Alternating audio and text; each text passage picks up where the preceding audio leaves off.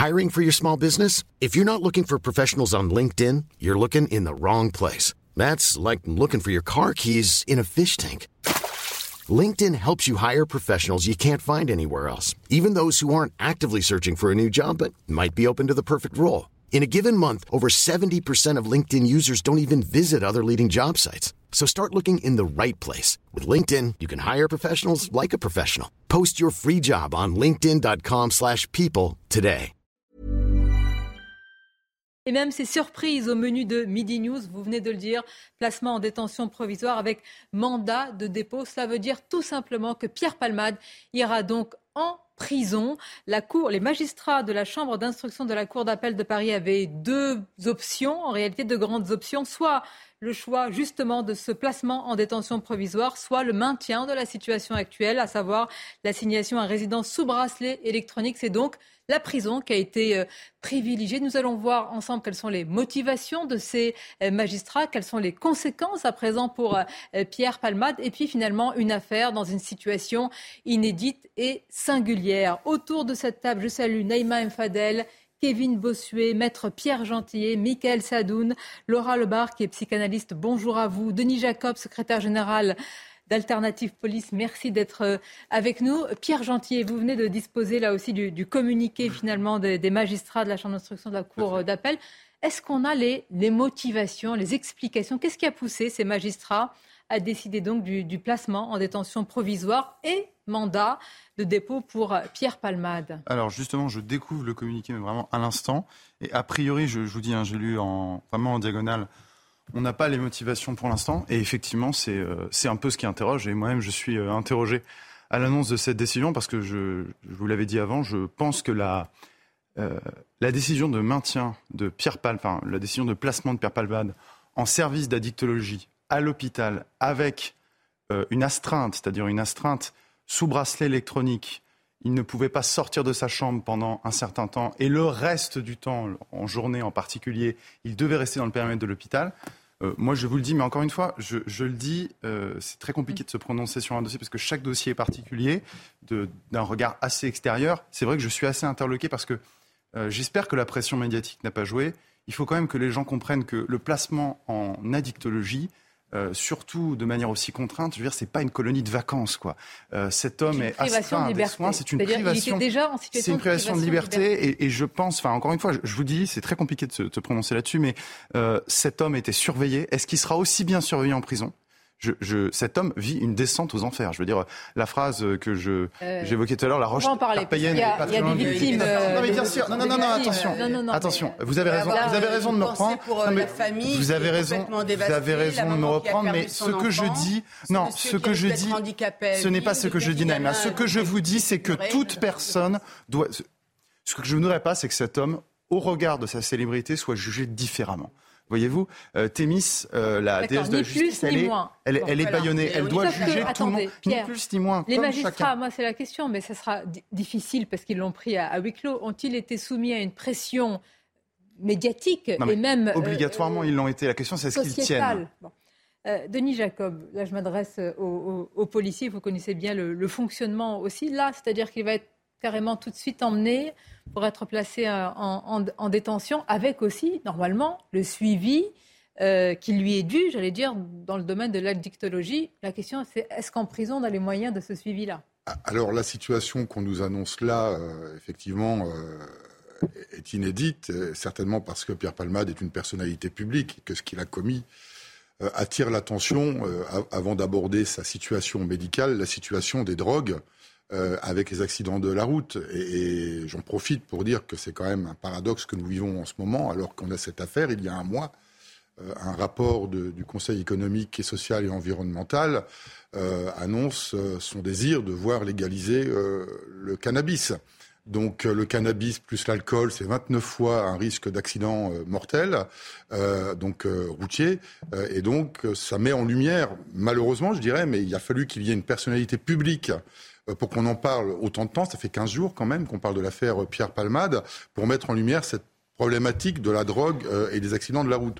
Donc je pense qu'il faut aussi en tirer les leçons et aborder euh, ce sujet de, fond qui, pour le moment, depuis 15 jours, n'est pas abordé. Sur l'état de santé, sur, l'état de santé effectivement, on a une annonce d'une condamnation. Elle va certainement être assortie de certaines conditions euh, médicale, parce que euh, nous avons des détenus en France aujourd'hui qui ont des problèmes de santé et qui, quand ça nécessite une hospitalisation, on, a, on fait ce qu'on appelle une extraction de l'établissement pénitentiaire, on l'emmène à l'hôpital. Ce sont les policiers d'ailleurs qui assurent le transfert et non pas les personnels pénitentiaires. Enfin, ça dépend des établissements puisqu'il y a aussi un problème de, de, mission entre la pénitentiaire et la police nationale. Mais en général, ce sont les policiers qui le conduisent à l'hôpital et tout le temps de son hospitalisation, sa chambre est gardée par deux policiers.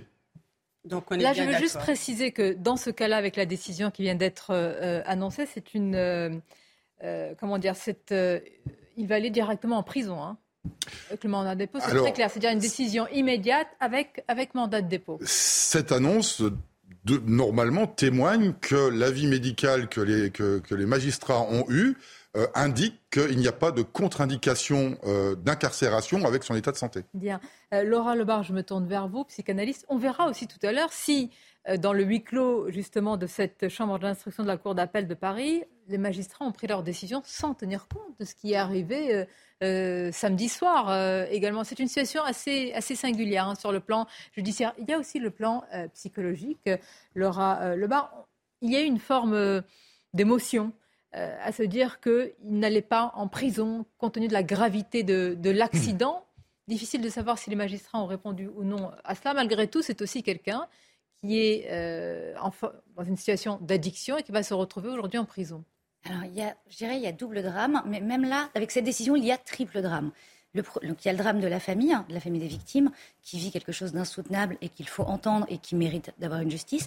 Et puis on a le drame Pierre Palmade, qui là maintenant, alors déjà, il devrait être suivi en addictologie. Il est en sevrage, c'est-à-dire qu'il a des pensées paranoïaques, c'est-à-dire qu'il a des symptômes physiques et mentaux de ce sevrage. Il a fait un AVC qui est soumis au stress. L'AVC est certainement psychosomatique, c'est-à-dire que les émotions vont agir au niveau neuronal, vont boucher le système cardiovasculaire qui va s'emporter. Il va faire un AVC. Cet homme-là va arriver dans une prison avec le stress qui va augmenter, certainement des symptômes qui vont apparaître. Et finalement, le troisième drame de cette histoire, qui est pour moi le plus important, c'est effectivement la question médiatique se pose, mais surtout à qui ça sert vraiment? Parce que si on veut que justice soit rendue, on a besoin d'avoir un Pierre Palmade en pleine possession de ses moyens pour pouvoir expliquer ce qui s'est passé a besoin de rendre justice aux victimes et finalement, c'est contre-productif. Le rôle de la justice, c'est de sortir un petit peu, de prendre un petit peu de hauteur pour être objectif. Et là, finalement, je ne fais pas de droit, je, suis psychanalyste, moi de l'extérieur, tel que je vois ça, c'est un reflet à nouveau de la société, de tout ce qu'on voit où il y a un clivage. On répond par la violence et finalement on ne cherche pas le bien commun. Et là, le bien commun dans cette histoire, c'est le troisième drame que je vois. Là, je ne vois pas en quoi ça va être productif. Vous allez réagir dans un instant. Je vais passer quand même par, par la cour d'appel de Paris où se trouve notre journaliste Amaury Bucco. Amaury, euh, il y avait deux options pour les magistrats de la Chambre d'instruction de la Cour d'appel de Paris. Il est vrai que cette décision peut paraître surprenante, eu égard en tous les cas euh, à l'état de santé de Pierre Palmade, même s'il faut le préciser, hein, les médecins eux-mêmes, euh, compte tenu de, des suites de, l'AVC, avaient estimé qu'il n'était plus euh, ou qu'il n'était pas en, en danger. Quelles sont les premières réactions et connaissez-vous surtout les motivations d'une telle décision? Non, malheureusement, euh, Sonia, on n'a pas encore les motivations. Alors, vous parliez effectivement de la décision qui est surprenante, mais il faut rappeler que cette décision, elle se basait sur une audience qui a eu lieu vendredi dernier, c'est-à-dire un jour avant euh, l'AVC de Pierre Palmade, et donc euh, que finalement, cet AVC n'a a priori pas été pris en compte par les magistrats qui, qui ont pesé les arguments qui avaient été présentés vendredi lors de l'audience qui s'était tenue justement ici à la Cour d'appel de Paris. Alors là, effectivement, les questions qui se posent, c'est comment la justice, la police, les services pénitentiaires vont arriver à concilier l'état de santé de Pierre Palmade qui s'est dégradé puisqu'il a eu un AVC effectivement samedi dernier et euh, une mesure de détention euh, provisoire puisque là euh, effectivement dans les prochains, prochaines heures voire prochains jours Pierre Palmade va nécessairement être conduit en détention provisoire c'est-à-dire incarcéré. En prison. Merci Amaury, on reviendra évidemment vers vous avec de plus amples informations tout à l'heure. Denis Jacob, clairement, Pierre Palmade, quand on dit un placement en détention provisoire, surtout avec un mandat de dépôt, euh, c'est immédiat. C'est la prison. C'est immédiat, euh, mais euh, il y a le droit. et Pierre Palmade ne bénéficie pas de mesures, de, mesures différentes que n'importe quel contribuable, ni plus ni moins. pourquoi? Il est clair qu'un mandat de dépôt, c'est une mise en prison immédiate, à condition que son état de santé le permettent, si son état de santé ne le permet pas, il y a deux possibilités. Soit son état de santé n'est pas trop grave et il peut aller dans un établissement pénitentiaire médicalisé, et donc là, il est pris en charge. Et si son état de santé est trop grave, il peut faire l'objet d'un mandat de dépôt à l'hôpital gardé par des policiers. Mais pourquoi ne l'a-t-on pas alors laissé bah, euh, assignation à, résidence à l'hôpital dans ce cas-là Parce qu'on a une affaire qui est en cours et que, et que euh, les magistrats sont obligés de prendre une décision par rapport à l'affaire pour laquelle il est poursuivi euh, et qu'il y a des victimes, il ne faudrait pas les oublier, et que les victimes attendent une décision de justice par rapport à l'acte qu'il a commis. Et c'est ce que viennent de faire les magistrats. Est-ce qu'à l'hôpital, justement, il peut avoir le droit à des visites? Non, mais ça, on verra plus tard. moi, ce que je sais, c'est que nous ne savons rien de la gravité de l'AVC de Pierre Palmade. Il y a des émissions des experts médicaux, mais son état de santé précis n'est pas euh, connu. Je voudrais quand même dire que la femme qui a perdu son bébé, elle, est dans un état psychologique très dur. Elle ne souhaite pas que son identité soit dévoilée. Elle va tenter, dit-elle, de se reconstruire. Le conducteur, qui a une quarantaine d'années, lui, a subi de nombreuses opérations. Il aura des séquelles physiques lourdes, comme l'enfant. L'enfant son fils, est sorti du coma, toujours à l'hôpital Necker à Paris, avec un très très très long processus de reconstruction au niveau de la, de la reconstruction, de la formation ou reformation de la mâchoire. Voilà, les victimes, c'est important d'en parler maintenant. Vous avez raison, de demander aussi hein, sur euh, Pierre Palmade, ça n'enlève pas le fait qu'il ait évidemment euh, des droits. Là, c'est vrai qu'on s'intéresse d'abord à ses devoirs et à ses obligations. Moi, ce qui m'interroge, est-ce que ça dit beaucoup de notre société. Est-ce que les magistrats sont perméables comme des êtres humains? Ils font partie de la société à une pression euh, médiatique, selon vous. Est-ce qu'ils euh, ont pu tenir compte de, cela? Alors peut-être peut d'abord Pierre, euh, mettre d'abord, et ensuite je vous interroge sur l'aspect plus sociétal. La réponse, elle est sans ambiguïté. Oui. La, question n'est pas là. C'est est-ce que cette pression peut ou doit influer? Alors doit, à mon avis, certainement pas. Est-ce qu'elle a pu influer? Bah, Manifestement. Alors, la, la pression médiatique joue toujours un rôle. Je veux dire, quand on a des, magistrats qui ont écrit, euh, il n'y a pas très longtemps, il y a un magistrat pour une, affaire euh, qui, malheureusement, qui m'échappe, mais qui expliquait très bien qu'on ne peut pas faire fi euh, complètement. Alors, jusqu'à jusqu'à certains points, justement, je, je, suis très embêté. Ce magistrat qui, qui s'exprimait il y a quelques semaines sur un livre qu'il a sorti là-dessus disait qu'il avait coupé il avait coupé sa télévision, il avait, euh, il avait arrêté d'acheter euh, la presse le plus possible pour justement essayer de rester objectif. Parce que c'est vrai qu'avec une telle pression, si vous voulez, les magistrats, c'est pas des robots, ce sont des humains. Donc, donc forcément, forcément, ils sont, ils sont soumis à cette pression, mais ils doivent y résister. Pour une justice dont on a dit souvent qu'il fallait, elle le fait, mais qu'il fallait davantage qu'elle mette au centre, au cœur, euh, les, les victimes. D'abord, les magistrats prennent aussi en compte les antécédents de la, personne mise en cause. Probablement. Et il y a des antécédents. Bah Donc, en réalité, cette décision est presque logique. C'est ce que disait la maman de, Antoine euh, Aleno, qui a dit que justement, on n'a pas pris en considération tout le pédigré de, de la personne hum. et surtout, on n'a pas mis au centre les victimes. Et justement, elle parlait même qu'il faut arrêter de dire euh, homicide involontaire, parce que pour elle, à partir du moment où on fait le choix, en étant, en ayant pris euh, de l'alcool, alcoolisé ou, de la drogue, euh, on est en toute responsabilité. Et là, par rapport à ce qui se passe aujourd'hui, moi, je fais partie des personnes où je dis que la symbolique de la prison, elle n'est pas la même en fait. C'est-à-dire que la prison, tout de suite, ça pose un cadre où on sent que la justice, elle rend justice c'est ce que ressent euh, l'opinion. Hein.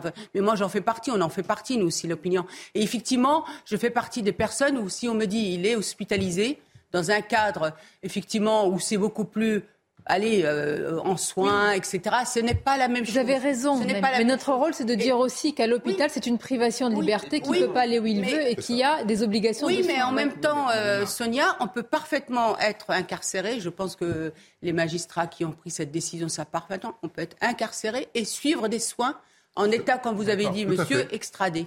Euh, connaissant, pardonnez-moi, mais les moyens de nos prisons, je veux pas. Euh, sortent en fait. C'est pas. Là aussi, il y, a une vraie, une vraie question. Il y a une vraie question sur ne devrait-on pas dans notre pays, eh bien, réfléchir euh, à construire un ou deux hôpitaux euh, carcéraux euh, justement pour être dédiés spécifiquement aux détenus plutôt que de les emmener dans un hôpital public où on connaît tous les problèmes des hôpitaux et puis qui prend aussi des effets. Que va-t-on vous dire que c'est à l'aune que c'est à l'aune d'une affaire médiatique et d'une célébrité qu'on se pose ce genre de questions alors qu'il y a beaucoup d'anonymes certainement dans cette situation qui sont en prison et sans possibilité de se sevrer.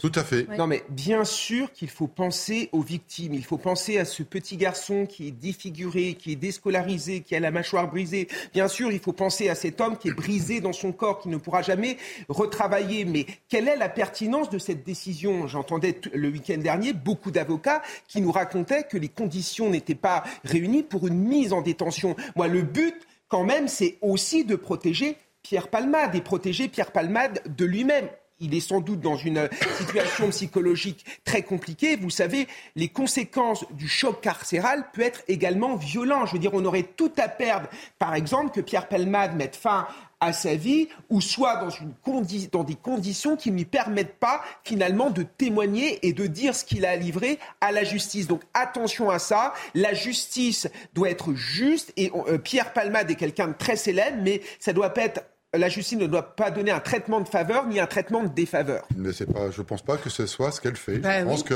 euh, dans cette affaire, euh, euh, Pierre Palmade ne bénéficie pas de mesures d'exception. les magistrats appliquent le droit tel qu'il doit être appliqué, en prenant en compte aussi, je l'ai dit tout à l'heure, ses antécédents.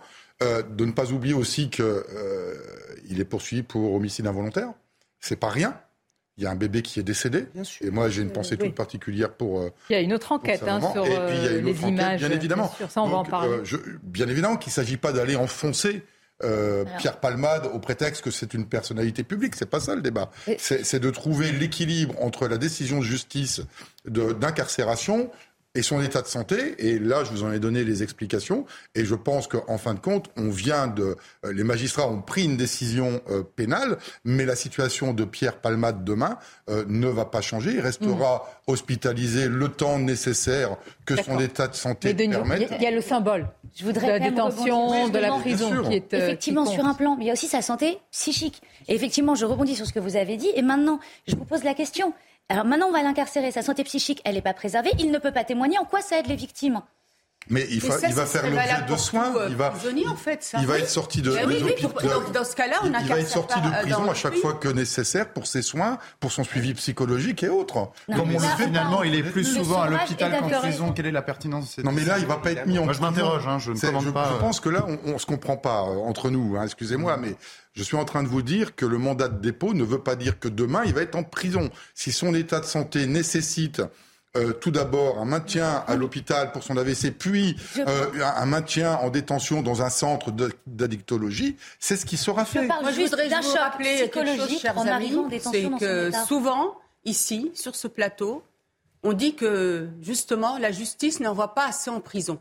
Souvent, on l'a dit, même pour, en, abordant aussi, même dès le premier délit, la prison, pour qu'il y ait conscience de l'acte, etc. Et là, on va discuter sur ça en disant non, pas Pierre Palmade, et pourquoi pas mais non, oui, mais pourquoi pas, Parce mais les problèmes psychologiques. Non, mais euh, je dis juste que dans son état, on risque de perdre le témoignage. les problèmes psychologiques, tu crois Ceux qui fument du cannabis, les jeunes qui fument du cannabis et qui sont nommés à Non mais attendez, on fait une confusion. Je pense qu'on est tous d'accord pour que Pierre Palmade soit incarcéré. On parle juste du timing. Il y en a certains qui pensent que ça ne doit pas être maintenant, il y en a qui pensent que ça doit être après. J'en sais rien. Après, c'est au médecin de rendre un avis là-dessus. Bah mais ce qui est sûr, c'est que bon, plus on tire la pelote, puis les détails sordides sortent. Je suis d'accord, les juges ne doivent pas trop être soumis à l'emprise de la société, même si ce sont des citoyens comme les autres. Par contre, le politique, lui, il a le droit d'être soumis au débat public et à ce que vous, ça, vous savez que ce qui se passe est en fait terriblement ordinaire. C'est-à-dire il y a eu euh, l'ordonnance du juge des libertés de Melun, hein, mmh. qui il était, et je parle sous votre contrôle, maître, c'était pour euh, favorable à l'assignation euh, à résidence. Et puis il y a eu le parquet le parquet, qui était plus pour euh, la prison, tout simplement. Mhm. Et voilà. Et, en réalité, la question, c'était est-ce que ces magistrats de la Chambre d'instruction de la Cour d'appel de Paris allaient suivre l'un ou l'autre? Ils ont tranché. Ah en tenant compte ou sans tenir compte de ce qui s'est passé avec son état de santé, ça c'est autre chose. je voudrais juste, juste faire une précision et qu'on ne fasse pas de confusion. Euh, vous parlez tous de prison ici. Soyons précis, on parle de euh, placement en détention provisoire. il n'y a pas de, comment vous dire, évidemment que c'est une c'est quelque chose de. Enfin, je veux dire, le placement en prison, c'est quelque chose de terrible, mais on n'est pas encore dans la sanction. Là, d'accord, euh, le jugement n'est pas intervenu. Je, sais bien qu'il y a des éléments qui sont très probants, mais il y a quand même un jugement qui est intervenir.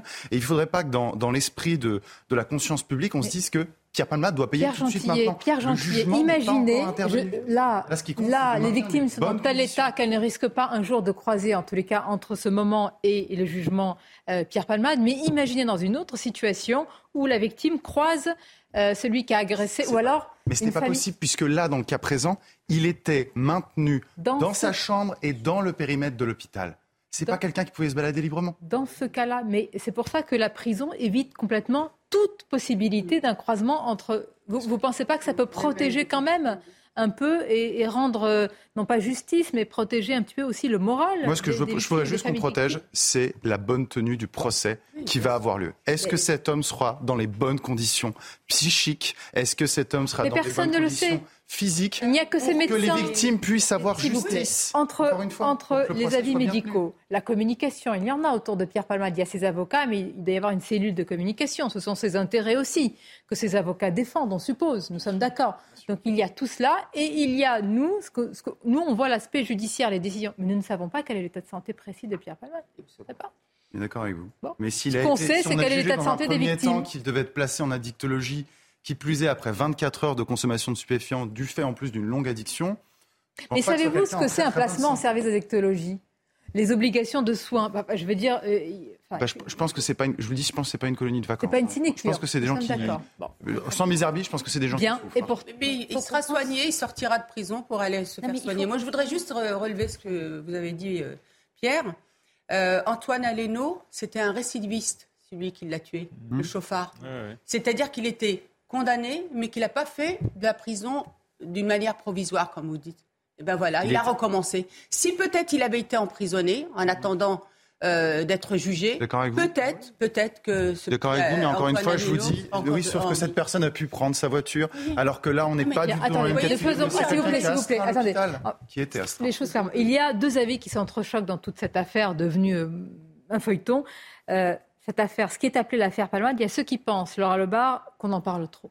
Et qu'il s'agit finalement d'un fait divers tragique, sordide quand on y ajoute aussi l'enquête sur les images de pédopornographie, et puis qui devrait rester dans la rubrique fait divers. Et puis il y a d'autres qui pensent que c'est un miroir déformant, totalement déformant, déformé de notre société, qui a finalement des leçons euh, à tirer, comme ce que nous, on essaye de faire euh, là aujourd'hui. Qu'est-ce que vous en pensez? Pensez qu'il oui, dit quelque chose de la société?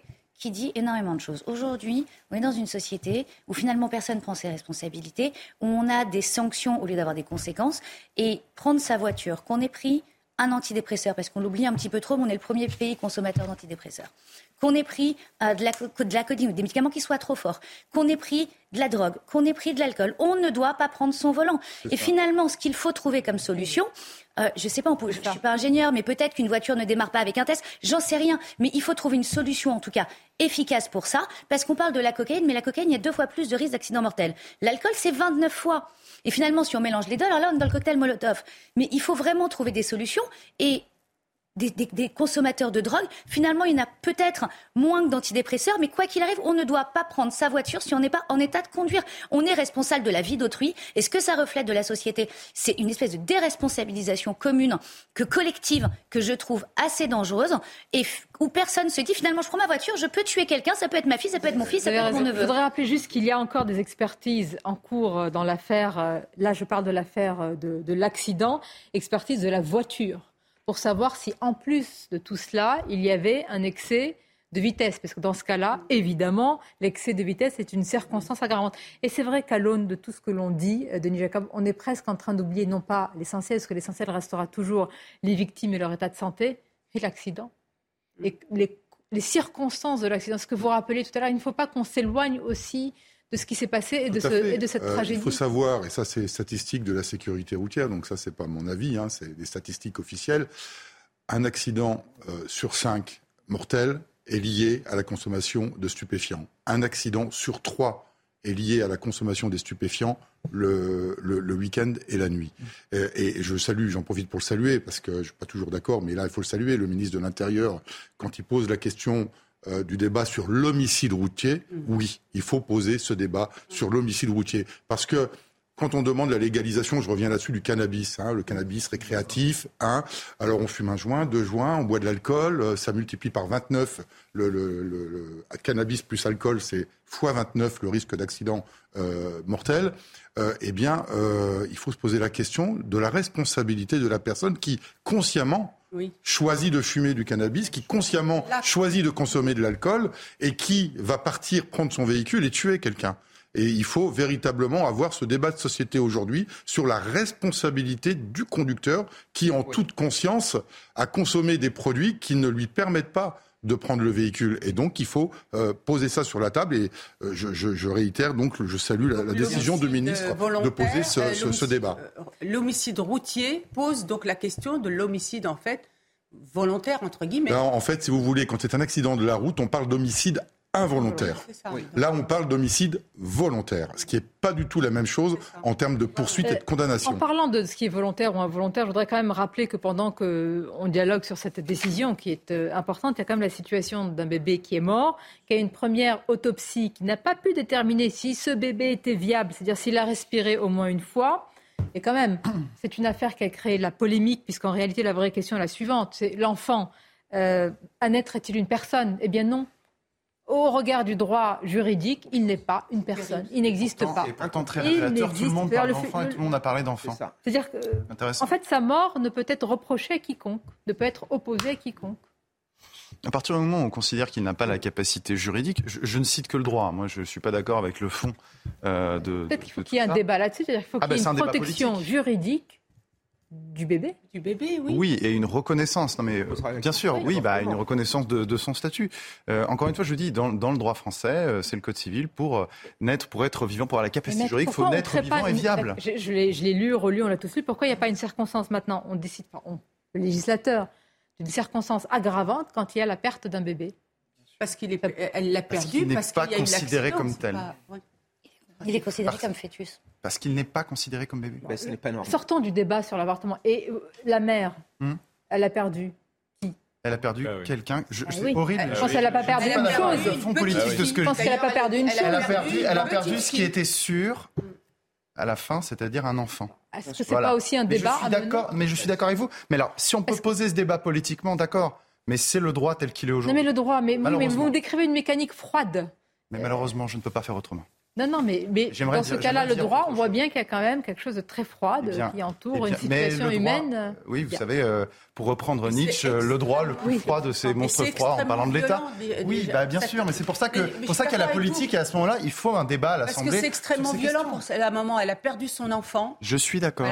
Son enfant, en plus, l'autopsie, on peut imaginer euh, ce qu'elle a pu ressentir. Et elle le perd une nouvelle fois parce qu'on lui dénie le fait d'avoir été un enfant. C'est terrible. mais c'est horrible, mais nous, on le voit en consultation, même quand les femmes perdent leur bébé à 6 mois, 7 mois, et que c'est des drames terribles, elles mettent des années à se reconstruire parce que même à l'hôpital, on leur enlève ce droit. Mais, mais bien, mais c'est terrible. C'est horrible. Et les, débats, alors fort heureusement, euh, ils ne sont pas aujourd'hui, évidemment, euh, perméable à tout ce qui se dit, et, etc. Mais imaginez que entendre quelqu'un qui vous dit non, mais il n'a peut-être pas respiré une fois, donc il n'est pas considéré comme une personne. Donc c'est une chose. Oui, vous pouvez le dire. C'est, enfin, là, je veux le dire. Moi, je pense qu'il y a quelque chose d'inhumain. Mais encore une fois, parce que le la justice doit être humaine, mais encore une fois, les règles de droit euh, telles qu'elles sont, on ne doit pas s'interroger sur la moralité de cette règle. Malheureusement, on s'intéresse simplement sur leur bon fonctionnement et leur bon fondement. Si on veut changer le droit, faites de la politique. On revient. À ce là il faut que l'Assemblée nationale se saisisse. À la décision du jour, qui est ce, donc ce, placement en détention provisoire de Pierre Palmade avec un, mandat de dépôt. C'est une décision qui est euh, immédiate. On va aussi se rendre à l'hôpital Kremlin-Bicêtre avec notre journaliste. Euh, Jeanne euh, Cancard.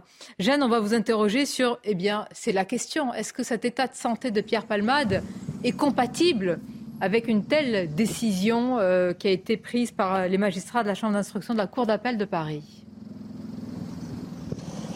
eh bien, Sonia, il revient maintenant au procureur de Melun d'exécuter cette incarcération. C'est donc lui qui va se pencher sur l'état de santé de Pierre Palmade, évidemment, avec ses médecins pour savoir quand cet état de santé pourra être compatible avec cette incarcération. Le procureur de Melun qui va aussi décider, eh bien, quel est l'établissement pénitentiaire, quelle est la prison qui va être la plus à même à recevoir Pierre Palmade. On a évidemment en tête l'hôpital de la prison de la santé ou encore la prison de Fresnes, là où il y a à la fois une unité hospitalière et puis aussi la prison. On pense aussi à l'hôpital de la Salpêtrière qui dispose d'un service d'administration pénitentiaire.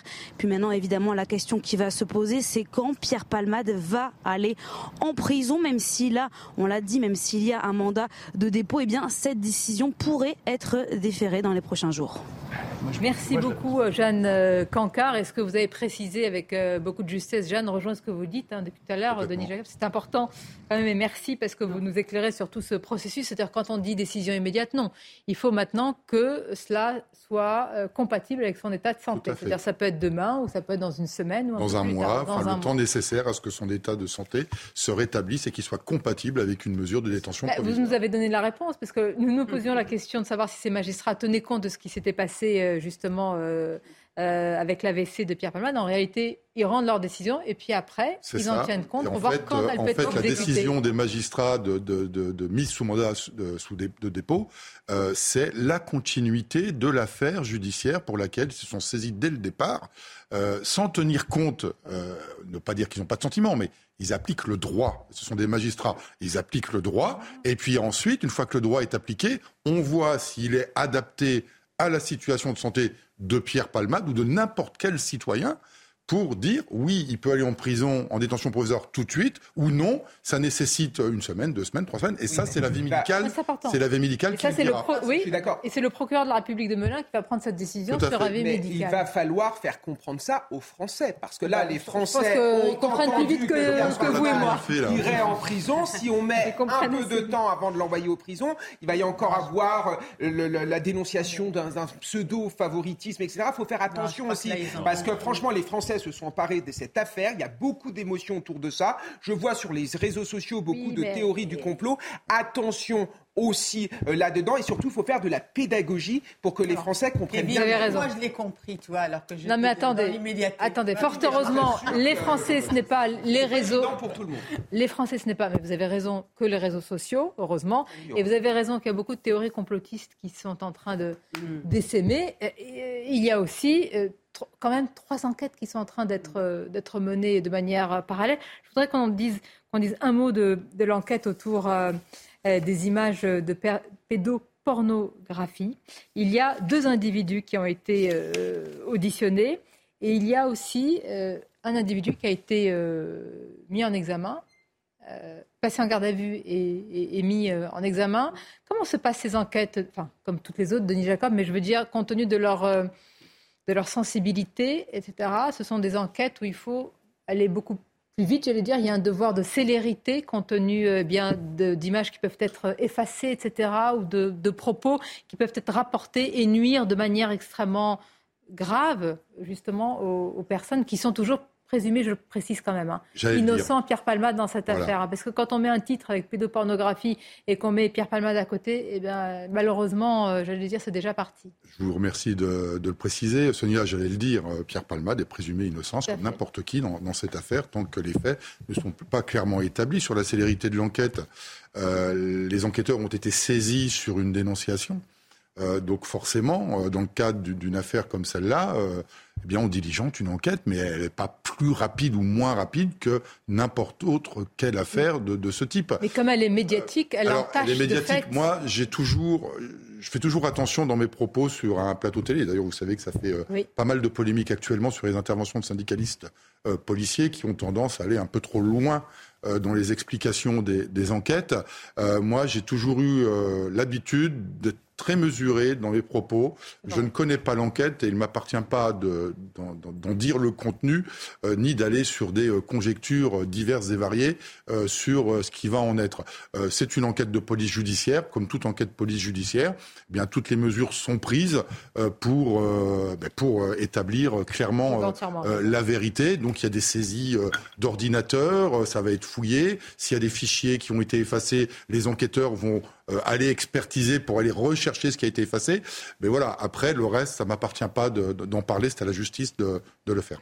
Vous avez raison, mais euh, il n'y a pas de mais, et vous avez entièrement raison. Toutefois, je dirais, Laura Lebar, dans cette affaire, compte tenu de sa médiatisation, et même parfois, pour certains sur les réseaux sociaux, même d'une forme d'hystérisation, il y a le soupçon qui se propage et c'est terminé. Imaginez même, je ne sais pas, que Pierre Palmade soit totalement, euh, j'allais dire, qu'il n'ait rien à voir dans cette affaire euh, de détention d'images pédopornographiques, elle court, elle court la rumeur et court le, soupçon dans une affaire aussi médiatique que c'est compliqué ensuite, j'allais dire, euh, eh bien de revenir en arrière.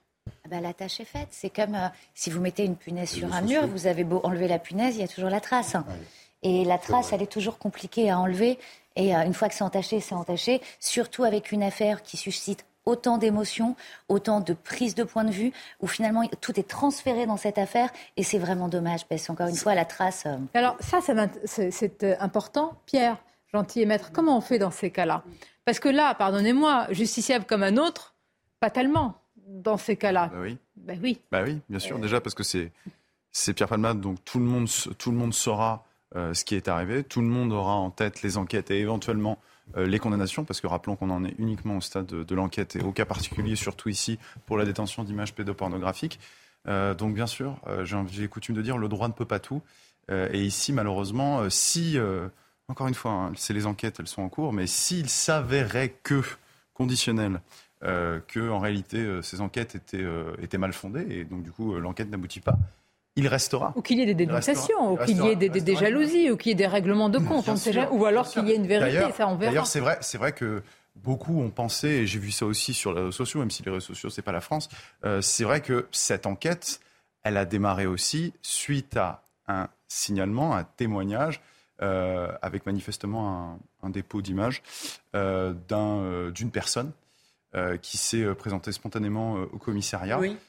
mais ça n'a rien à voir avec ce qui s'est passé. Oui. C'est ça qui. Alors, dans un tel contexte, euh, l'idée. Je voulais en arriver là, Denis Jacob. Est-ce qu'il y a, parce que quand il ira en prison et quand le procureur de la République va juger que c'est compatible avec sa, son état de santé, est-ce qu'il y a une protection pour ces individus-là? Est-ce qu'il y a une protection particulière? Est-ce qu'il bénéficiera en prison d'une protection par rapport à d'autres individus qui, eu égard à tout ce qu'ils auront entendu, notamment sur, euh, bah, pardonnez-moi, l'enquête de pédopornographie, vont, vont, voilà, risque de s'en prendre à lui aussi. Disons que l'incarcération, euh, suivant euh, qui vous êtes, n'est pas forcément la même. Ah. Voilà, il y a des mesures effectivement de protection quand il s'agit de personnalités en milieu carcéral, bien évidemment. Euh, et fort heureusement, parce qu'on ne met pas en prison quelqu'un pour qu'il s'y fasse euh, tuer non plus.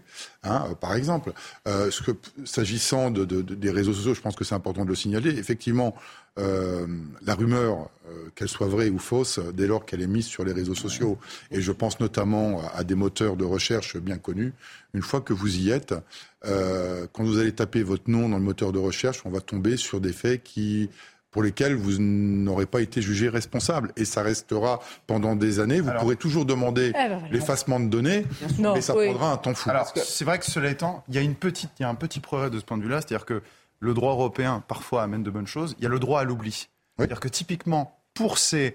Euh, alors, c'est pas toujours évident à mettre en place, mais quand vous avez effectivement une trace euh, sur un historique de recherche euh, qui, qui, en réalité est complètement mensonger, vous pouvez vous pouvez faire un recours. Ça me paraît compliqué. Dans la société, euh, j'allais dire, des médias, du spectacle et que, que nous sommes et des réseaux sociaux, ça me paraît. Le moteur de recherche, c'est Pierre Palmade et on se souviendra de ça. Mais ça, c'était une des possibilités. C'est quand même toujours bien de le préciser parce qu'il est dans, dans, dans cette enquête-là quand même présumé innocent. Oui, c'est ça. Il est présumé innocent et même s'il s'avère au bout qu'il est innocent, vous verrez que pour une partie de l'opinion publique, il continuera à être coupable. Et, ça, ça pose un Ça, c'est vrai aussi pour euh, n'importe quel individu dans un village dont le voisin dira ah, toujours Ah, mais il n'y a, pas de fumée sans feu. Je suis d'accord. Et moi, il y a quelque chose qui me choque actuellement, c'est que les gens font un lien entre pédophilie, homosexualité et consommation de la drogue.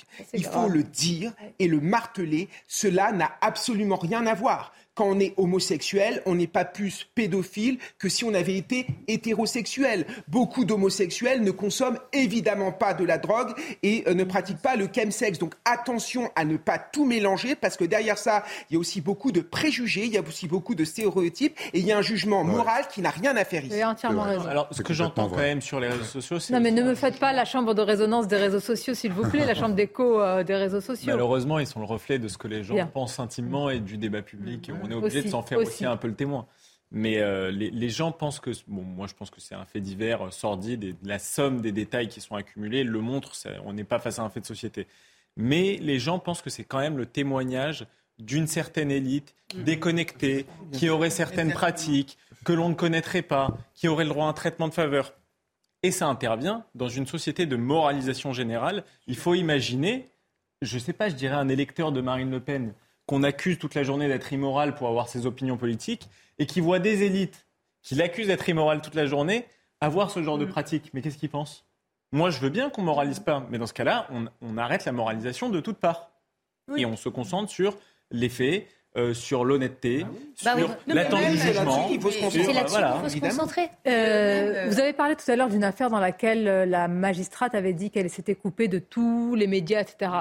Ça n'a rien à voir, mais je vais quand même parler de cette affaire-là. Nous étions dans l'affaire Le Landais. Oui, merci. Voilà. Et elle avait dit Je n'écoute rien, je ne vois rien, etc. Mm. Là, dans le, je reviens à une situation de, ça n'a rien à voir. Là, je reviens à cette affaire. Est-ce que ces magistrats de la Chambre d'instruction de la Cour d'appel de Paris peuvent se soustraire d'un débat ou d'une pression quand même, pas seulement médiatique, mais pas seulement médiatique, mais je veux dire, ils sont humains, ils ont une famille, ils ont des voisins, etc., où vous avez un individu qui est connu, qui est célèbre. Ah mais, on peut dire ça pour toutes les affaires. S'il s'agit sûr. simplement de susciter le, le caractère émotif, euh, enfin le, le caractère humain, au fond, bah, bien évidemment, les juges sont des humains. Donc, quand des juges vont traiter de faits sordides, euh, évidemment que ça leur pèse. Évidemment que c'est un boulot qui va vous poursuivre après, euh, après votre travail. Évidemment. Mais euh, encore une fois, je vous dis, c'est, pas juste le lot de l'affaire Palmade. C'est le lot de toute l'affaire. C'est pour ça que, les, c'est très compliqué. Oui, mais cet accident tragique, la police, elle est confrontée à ce genre de, de, de, de, drame, de tragédie. Et ensuite, au bout de la chaîne judiciaire, quand il n'y a pas d'incarcération, comme il n'y a pas de, détention provisoire, eh ben, Certains viennent nous dire, mais c'est pas normal. La justice euh, n'est pas assez, euh, voilà, ne met pas en son cœur, en son centre. Mais si vous voulez, je là, rebondir sur ce que Monsieur disait, parce qu'il a entièrement, il a entièrement raison, mais pas complètement. le, le mais, le mais euh, qu'on entend trop souvent, mais c'est un fait divers sordide, effectivement.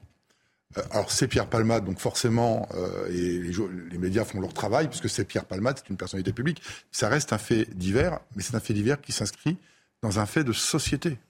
Une fois de plus, je, suis désolé de, revenir là-dessus, mais euh, la drogue au volant, l'alcool au volant, c'est un fait de, c'est un fait divers qui s'inscrit dans un problème de fait de société sur lequel on a un débat depuis des années sur la dépénalisation de certaines drogues, sur la légalisation de certaines drogues, et ça doit revenir au centre du débat. Jacob, vous, vous êtes en train de dire que, à l'aune de ce qui s'est passé, de cette tragédie qui a ce retentissement, le débat sur la dépénalisation, la légalisation, oui, la légalisation, il, devrait être clos. Mais bien sûr, bien sûr, il, il devrait d'autant plus être clos que là où c'est légalisé, les pays reviennent dessus. Les Pays-Bas, l'Espagne euh, reviennent sur la, question de la légalisation de certaines drogues. Donc arrêtons ce débat euh, stérile et inutile, puisqu'on nous démontre aujourd'hui, par cette affaire, que la consommation de, de, de drogue et d'alcool, parce que je n'exclus pas l'alcool, ou même d'antidépresseurs, Madame le disait euh, tout à l'heure.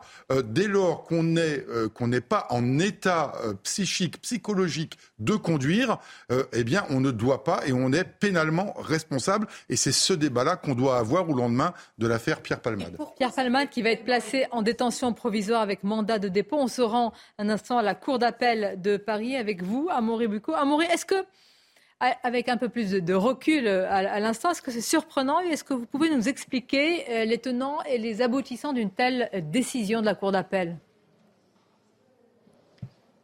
Bah, ce qui est sûr, hein, Sonia, c'est que c'est un coup dur pour la défense de Pierre Palmade. On a d'ailleurs aperçu son avocate tout à l'heure, mais elle ne s'est pas exprimée euh, devant les médias.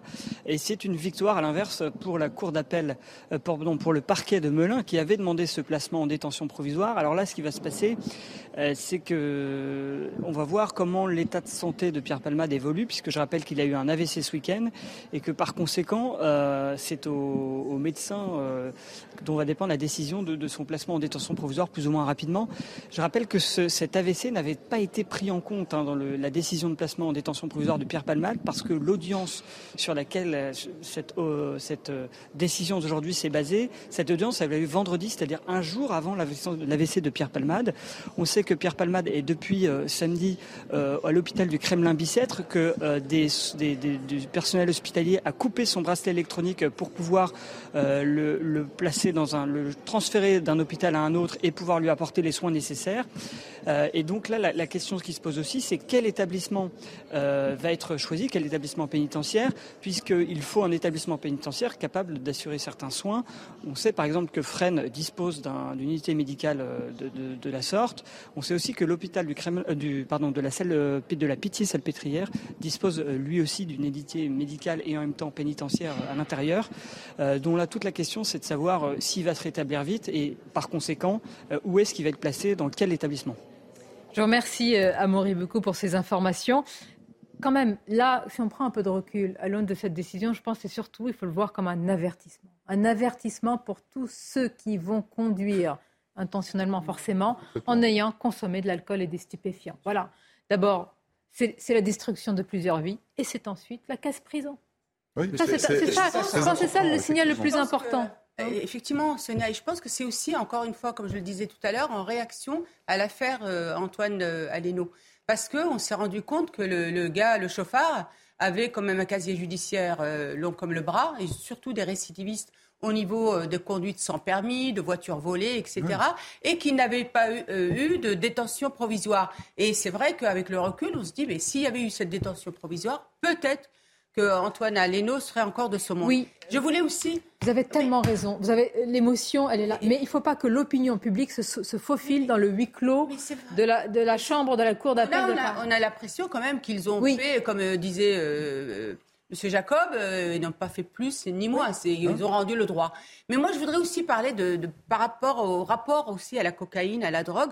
Vous savez, on a vraiment le sentiment qu'il y a deux mondes en fait. Il y a le monde de l'élite, le monde de l'entre-soi, du showbiz, où on vient sur les plateaux dire, mais dire quelque chose qui est interdit dire je consommais de la, euh, de, la cocaïne, j'ai consommé, on a fait des soirées, j'ai été dans le mannequinat, j'ai consommé, etc. de la société. Oui, la cocaïne, c'est La cocaïne, ça touche. Alors, non, mais elle dit la, la façon de le dire. C'est-à-dire que ah certains, euh, dans un certain milieu, vont venir dire mais voilà, et je vais, j'essaie de me soigner, c'est très dur, vous comprenez. Exactement. Et quand on dit touche tous les milieux, non. Les quartiers populaires, ça les touche pas. C'est le euh, non, si, c'est non, non, non, non, non, alors si. non, pas la cocaïne. Non, ah, la cocaïne touche aujourd'hui même les milieux ouvriers. Juste, non, non, pas la cocaïne. Euh, et, ils commencent à vendre maintenant du crack et c'est ça qui devient dangereux. Mais la cocaïne, ils, ils, en consomment pas. Rarement. Le prix n'est pas le même. C'est surtout le cannabis. Euh, je parle sous votre contrôle, oui, euh, Monsieur Jacob. Donc, pour en revenir à ce que je voulais vous dire, donc il y a ce sentiment de, de eux et nous. Et aujourd'hui, avec cette affaire, eh bien, c'est aussi en boomerang que cette élite se reçoit, il faut le dire. Donc l'émotion qu'elle suscite, effectivement, elle est peut-être exagérée, elle est peut-être... Euh, voilà, en attente de, trop de sanctions, etc. Mais n'empêche qu'il faut l'entendre, il faut la comprendre. Alors... Mais euh, pardonnez-moi, vous avez raison, parce que vous êtes venu à l'essentiel. C'est-à-dire qu'on a un individu qui a consommé euh, des drogues et qui l'a reconnu et qui a provoqué des drames dont les familles et les victimes vont supporter les conséquences toute leur vie. c'est ça le, cœur de cette histoire. Alors aujourd'hui, il y a quand même une démocratisation de la consommation de la cocaïne. Hein. ce n'est plus restreint à un certain milieu. C'est vrai que ça concerne euh, beaucoup de gens dans notre société. Et de manière plus générale, on dit toujours Pierre Palmade a pris de la drogue, il n'aurait pas dû conduire. Mais si on regarde le droit français, il n'aurait pas dû prendre de la drogue tout D'accord, bravo, merci de le préciser. C'est important parce que la consommation de drogue est illégale. Et moi, en tant qu'enseignant, je vois à quel point la drogue peut avoir des ravages sur les adolescents, que cela soit la cocaïne ou que cela soit le cannabis. Là, il y a une nouvelle forme de drogue qui est en train d'émerger au sein de notre jeunesse, c'est le, c'est le Buddha Blue, c'est-à-dire une forme de drogue euh, liquide que l'on met dans une forme de cigarette électronique et qui peut avoir des conséquences désastreuses sur le cerveau des adolescents. Donc à un moment, tous ces militants politiques qui nous racontent qu'il faut dépénaliser, qu'il faut légaliser, mais regardez à quel point la drogue est un poison, regardez à quel point la drogue ravage notre jeunesse, des gamins, des adolescents qui se retrouvent dans la spirale de l'échec scolaire, qui ont parfois une perte de QI, puisque ça a été documenté au niveau scientifique, le lien entre perte de QI et consommation euh, du cannabis. Donc attention à ça, c'est hyper important. Je me suis toutes les drogues de synthèse qu'on a aujourd'hui qui sont encore plus dangereuses. 600 000 consommateurs de cocaïne, 5 millions de cannabis. Le cannabis fait des dégâts monstrueux dans nos quartiers. C'est un fléau, effectivement, par rapport au décrochage scolaire, par rapport à la maturité, des dégâts cognitifs, etc. Donc attention, attention à bien aussi. Essayons de ne pas faire de hiérarchie. Non, mais la gravité des drogues, elle, est réelle. Non, parce que si on dit que tout le monde finalement fume, la, euh, enfin fume de la cocaïne, j'allais dire, consomme de la, cocaïne, non, personne ne dit ça, mais ne faisons pas de hiérarchie. Il faut, être très prudent dans ce qu'on dit, et, excusez-moi, ne le prenez pas comme une critique. Euh, mais si, si, allez-y, au contraire. Euh, il ne faut pas, il faut pas parler de de, choses qu'on ne connaît pas ou qu'on ne maîtrise pas. Il faut être très prudent sur la drogue. Euh, le cannabis n'est plus une drogue de classe. Ce n'est plus la drogue des quartiers euh, difficiles. on le cannabis, on le trouve dans toutes les classes de la population française. Mais ce qu'il faut savoir, c'est qu'un consommateur de cannabis ne va pas devenir demain un consommateur de, de cocaïne. Par contre, 90% des consommateurs de cocaïne ont été des consommateurs de cannabis. voilà. Et ça, c'est important de le dire. Et c'est pas parce qu'on consomme du cannabis qu'on va passer à l'héroïne euh, et, et après à la cocaïne. Par contre, la cocaïne reste quand même malgré tout, de manière globale, une drogue de classe. Je suis désolé de le dire, mais on ne retrouve pas la cocaïne dans tous les milieux euh, des classes de la population. Merci.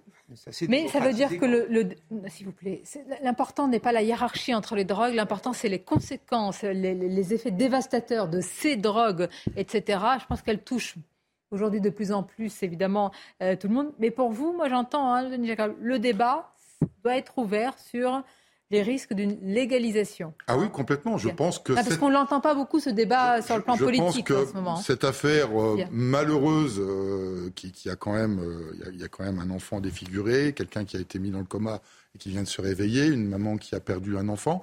Je pense qu'il faut que cette affaire serve de leçon serve de leçon à ceux qui consomment de la drogue, de l'alcool, qui conduisent, mais serve aussi de leçon à tous ceux qui aujourd'hui portent un débat de légalisation eh de la drogue. C'est ça qui m'intéresse. On va le, susciter, ce débat. On va en parler dans quelques instants. On va marquer une pause. Je vous rappelle l'information. Pierre Palmade ira donc en, prison. La Cour d'appel de Paris a ordonné ce lundi le placement en détention provisoire du comédien de 54 ans après sa mise en examen pour homicide et blessures involontaires après l'accident qu'il a provoqué. C'était le 10 février dernier en Seine-et-Marne sous l'emprise de la cocaïne. Courte pause et on se retrouve.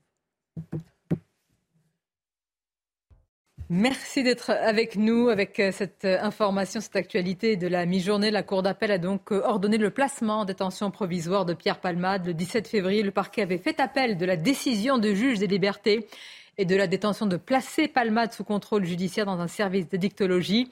Eh bien, à présent, c'est une autre décision puisque Pierre Palmade devrait prendre la direction de la prison. Dans quelles conditions, dans quel état de santé Vous en parlez justement. Bonjour à vous, Simon Guillain. Bonjour Sonia et bonjour à tous. C'est donc euh, l'information de la journée. Pierre Palmade va aller en prison. La Cour d'appel de Paris a rendu sa décision il y a une heure maintenant et on va tout de suite aller euh, devant l'hôpital Kremlin-Bicêtre dans le Val-de-Marne retrouver euh, Jeanne Cancard et Alexandre Distel. Bonjour Jeanne, vous êtes donc devant cet hôpital où Pierre Palmade est toujours hospitalisé pour le moment. Il pourrait bientôt donc être transféré en prison, Jeanne. Oui, Simon, il revient désormais au procureur de Melun de savoir eh bien, quand Pierre Palmade pourra être incarcéré. Il va pour cela eh bien, se rapprocher de ses médecins et puis aussi mandater des médecins experts qui pourraient venir dès cet après-midi ici à l'hôpital du Kremlin Bicêtre pour examiner Pierre Palmade et savoir donc quand il pourra être incarcéré. Ce procureur de Melun qui va aussi eh bien, décider quel établissement pénitentiaire ici en région parisienne pourrait être le plus à même de recevoir, d'accueillir Pierre Palmade. Alors on a plusieurs noms tête, notamment l'hôpital, le prison pardon de la santé, celui aussi de Fresnes qui dispose d'une unité hospitalière importante et puis autre option envisageable, l'hôpital de la Salpêtrière où une unité d'hospitalisation est dédiée à l'administration pénitentiaire. Merci beaucoup Jeanne Cancard pour ces informations et merci à Alexandre Distel qui vous accompagne sur place, Sonia Mabrouk et ses invités reviendront bien sûr en détail sur cette actualité dans la deuxième partie de Midi News.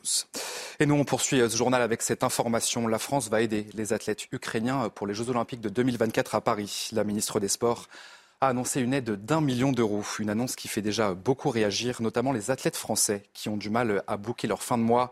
Certains ont même, sont même contraints de lancer des cagnottes. Les témoignages vous sont recueillis par Maureen Vidal. Regardez. C'est un message qui n'est pas passé inaperçu sur les réseaux sociaux. Beaucoup d'athlètes français font des appels aux dons pour préparer les JO 2024, vivent avec le RSA ou enchaînent plus de 20 heures d'entraînement hebdomadaire, n'ont pas de retraite, doivent bénévolement faire des activités pour le grand public, vivent le sport. Cet athlète olympique dénonce les difficultés de certains sportifs français contraints de créer des cagnottes pour financer leur préparation aux Jeux olympiques. C'est une bonne nouvelle qu'on ait des budgets pour le sport français, qu'on est aussi, on est en plein débat sur les retraites. Il y a un gros sujet sur les retraites des sportifs de haut niveau. Et donc, c'était aussi l'occasion de dire, bah, vu que les caisses ne sont pas vides, eh bien, profitons-en pour parler aussi des problématiques que, que rencontrent les sportifs français qui préparent les Jeux olympiques et paralympiques de 2024. Elle souligne toutefois la solidarité nécessaire avec le peuple ukrainien. La solidarité internationale à l'échelle du, monde olympique a toujours existé et c'est une bonne nouvelle en tout cas que, la France s'inscrive hein, dans, cette, dans cette solidarité. En France, les sportifs olympiques peuvent toucher les aides de la part de leur fédération, mais la plupart du temps, ils comptent sur leurs sponsors pour financer leur préparation aux Jeux olympiques. Et juste avant de retrouver Sonia Mabrouk et ses invités, on vous donne ce chiffre 200. C'est le nombre de buts inscrits par Kylian Mbappé avec le Paris Saint-Germain. À seulement 24 ans, il rejoint Edinson Cavani comme meilleur buteur du club hier soir. Pour rappel, les Parisiens se sont très facilement imposés face à l'Olympique de Marseille, 3 buts à 0. Voilà pour ce tour de l'actualité à 13h. Place au débat Midi News. Sonia Mabrouk et ses invités.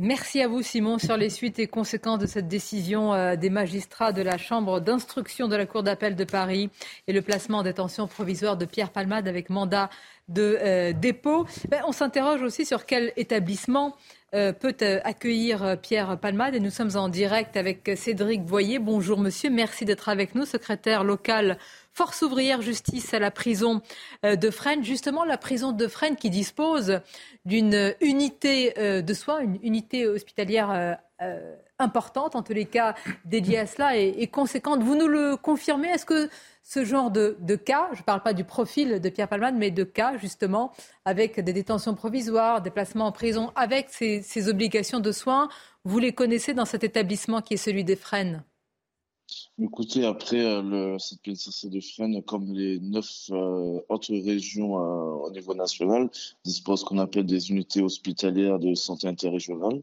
Donc, c'est pour les personnes détenues qui, doivent être hospitalisées pour des soins à plus de 48 heures. Donc, allons se parle, on ne sait pas où le magistrat a décidé de l'incarcérer. Donc, moi, comme vous, on l'a appris à travers les médias. Après, on a ce qu'on appelle aussi l'hôpital public de santé nationale de Fresnes. Donc, c'est un hôpital purement pénitentiaire qui accueille tous les détenus euh, au niveau national. Donc aujourd'hui, euh, la question n'est pas encore d'actualité.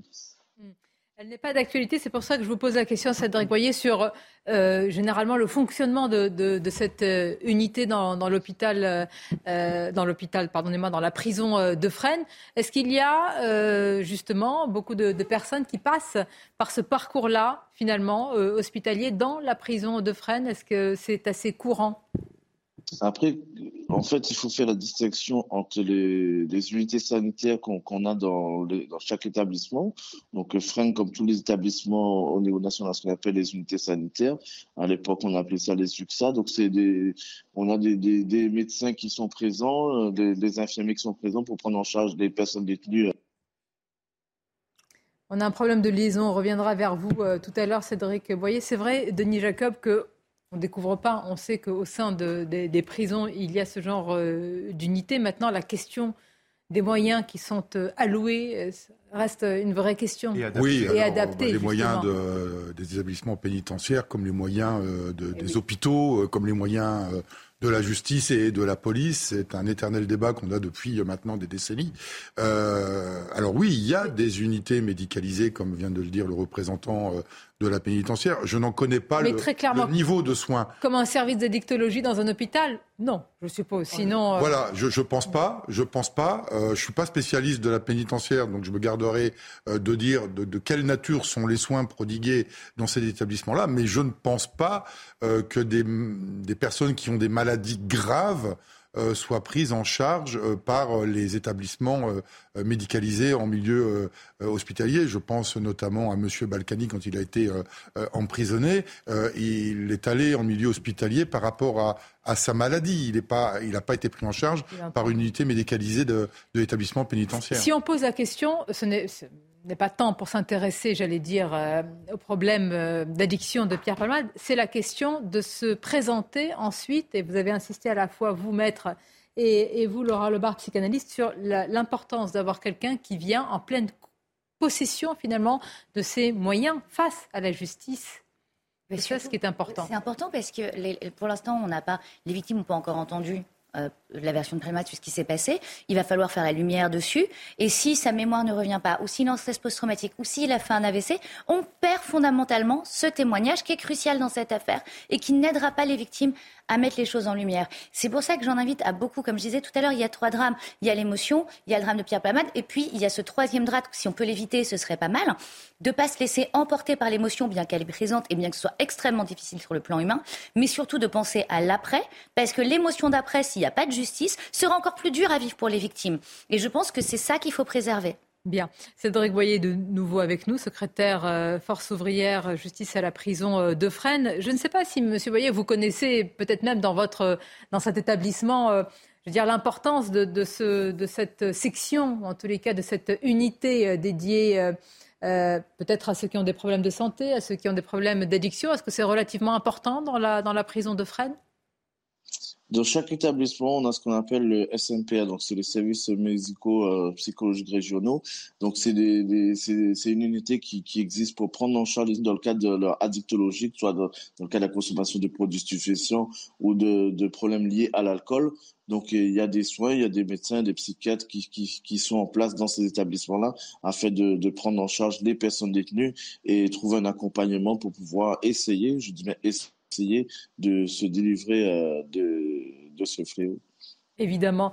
Euh, Cédric, une question, j'allais dire, euh, périphérique sur le statut bien de, la personne là qui va être mise, placée en, détention provisoire ou peut-être plus tard en, prison, quand ce sont des personnalités qui ont, malgré elles, bénéficié, j'allais dire, d'une publicité médiatique très importante dans une affaire. Est-ce qu'il y a une protection euh, particulière dans les, prisons françaises. On le sait parfois, évidemment, pour des célébrités, hein, les protéger euh, des autres. Euh, est-ce que c'est assez courant? Il y a une prise en charge, on dire, spécifique, mais en aucun moment, tant que le magistrat n'a pas demandé le placement en isolement, il sera géré dans une détention, on va dire, en retrait du reste de la population pénale, mais il ne sera pas pour autant isolé. Les détenus médiatiques, on en a connu, il y en aura d'autres demain, de détenus célèbres, Malheureusement, c'est comme ça que la société euh, liée. Mais après, il n'y a pas de gestion. Il n'y a pas une gestion, euh, on va dire, isolée de la personne détenue parce qu'il euh, n'est pas isolé. Euh. Tant qu'il n'y a pas d'isolement du magistrat, il ne sera, il sera pas en détention, on va dire, isolé du reste de la population pénale. Une question de Laura Lebar, Cédric Voyer. Oui, alors moi j'ai une question par rapport aux conditions de soins que vous avez en détention, parce que je ne connais pas très bien. Est-ce qu'effectivement ça va être pareil que quand il va être à l'hôpital, c'est-à-dire qu'il va avoir des visites quotidiennes euh, d'un psychiatre, d'un psychothérapeute, que vraiment c'est dans les mêmes conditions et les conditions sont différentes pour ces soins? Écoutez, quand il va arriver en établissement, il sera reçu par, dans le cas de l'audience arrivant par l'équipe, on va dire, de détention, ensuite par le médical. Et après, euh, les détenus ont la possibilité d'écrire, de demander à voir le médecin. Donc, euh, ça se fait dans tous les établissements encore une fois, un problème de liaison. Mais euh, nous disions s'il y avait des leçons plus largement pour la société. Mais la question aussi, c'est de savoir ce qui se passe dans nos prisons. Et à l'aune, j'allais dire, d'affaires comme celle-là ou de faits divers aussi, on voit qu'il y a ces unités, enfin on le savait quand même, ces unités de soins hospitalières, justement pour euh, le sevrage par rapport à certaines euh, addictions. Euh, la question aussi, on la pose souvent, maître de nos moyens dans les prisons. Alors, ce serait bien de faire aussi un état des lieux de ces, de ces unités-là ben, dans, dans, les prisons. La prison est-elle là pour soigner? Ah non, ce n'est pas sa fonction première. Pas sa fonction première. C'est pour, ça que je m'interroge. C'est dommage qu'on n'ait pas pu continuer l'échange avec ce monsieur. C'est-à-dire que qu'il y ait un centre de soins à l'intérieur ou à côté de la prison de Fresnes, en tout cas qui lui est rattaché, et qui puisse prendre en charge son addiction, écoutez très bien. Mais, et c'est ça, moi, le, mec, je pose, est-ce que ce sera dans les mêmes conditions que l'hôpital. Est-ce que son état, moi la question que je me pose, c'est est-ce que ça va vraiment améliorer son état? Est-ce que son état ne va pas empirer? Moi, je pense que c'est là-dessus qu'on doit placer la focale. Parce qu'encore une fois, le, but, moi, je ne cherche pas le bien ou même le mal pour cet homme. C'est ni l'un ni l'autre que je cherche. Ce que je cherche, c'est à l'occasion, en vue du procès, effectivement, en vue du procès, que cet homme soit présentable, que son état n'est pas empiré, pour que le procès se tienne dans de bonnes conditions. Allez-y, mais je me permets une je vous laisse. C'est-à-dire qu'à chaque fois, on dit il faut parler des, victimes, mais c'est vrai qu'on n'y passe que quelques secondes par rapport euh, aux heures et aux. Non, mais je le dis moi-même. euh, sur euh, Pierre Palmade, et que ça écrase finalement, malheureusement, les informations, l'état de santé autour des victimes, le statut de la victime dans notre justice, et c'est ça ce qui est terrible. Sur l'établissement hospitalier de, de, Fresnes, notamment, puisque c'est le plus gros centre de, visiblement de, de France, il faut savoir que ce n'est pas un centre qui, qui apporte des soins en vase clos.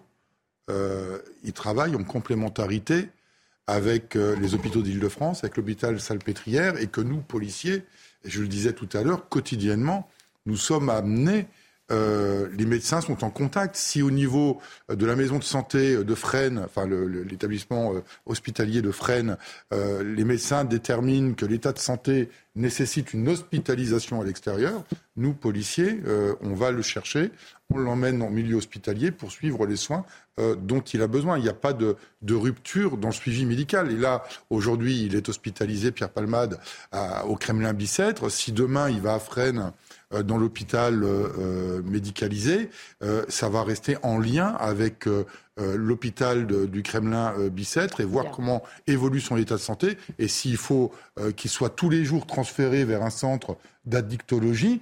Ben, c'est ce qui sera fait et il sera ramené tous les soirs pour dormir à bah, l'établissement pénitentiaire. C'est ce qui, moi, c'est ce qui me fait dire, euh, ce qui me fait m'interroger justement. Bah, moi, ça fait, un peu Je comprends vos interrogations.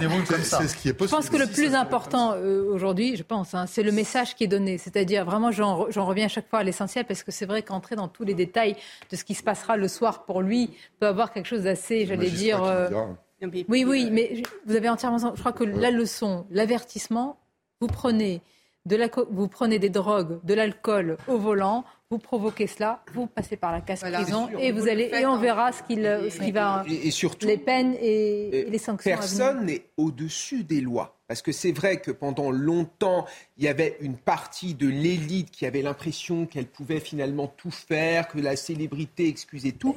Mais là, ce n'est plus le cas. Il est traité comme les autres et c'est plutôt bien. Mais certains disent est, que tout, le monde savait et qu'il était, euh, qu'il prenait euh, tout cela et que et voilà, et c'est tout. Qu'il a déjà été condamné et qu'on a attendu malheureusement, c'est terrible, c'est tragique, cet accident pour que pour que justice soit Mais justement, le la pelote de laine, finalement, elle va se dérouler là. on va voir, on va apprendre, je pense, beaucoup de choses euh, malheureusement et des choses bien, bien sordides parce que forcément, avec l'autre affaire, etc. Moi, votre discussion, enfin la discussion. juste, il faut euh, faire la part des choses. Quand on dit élite, par exemple, ça m'a interpellé. Vous dites élite.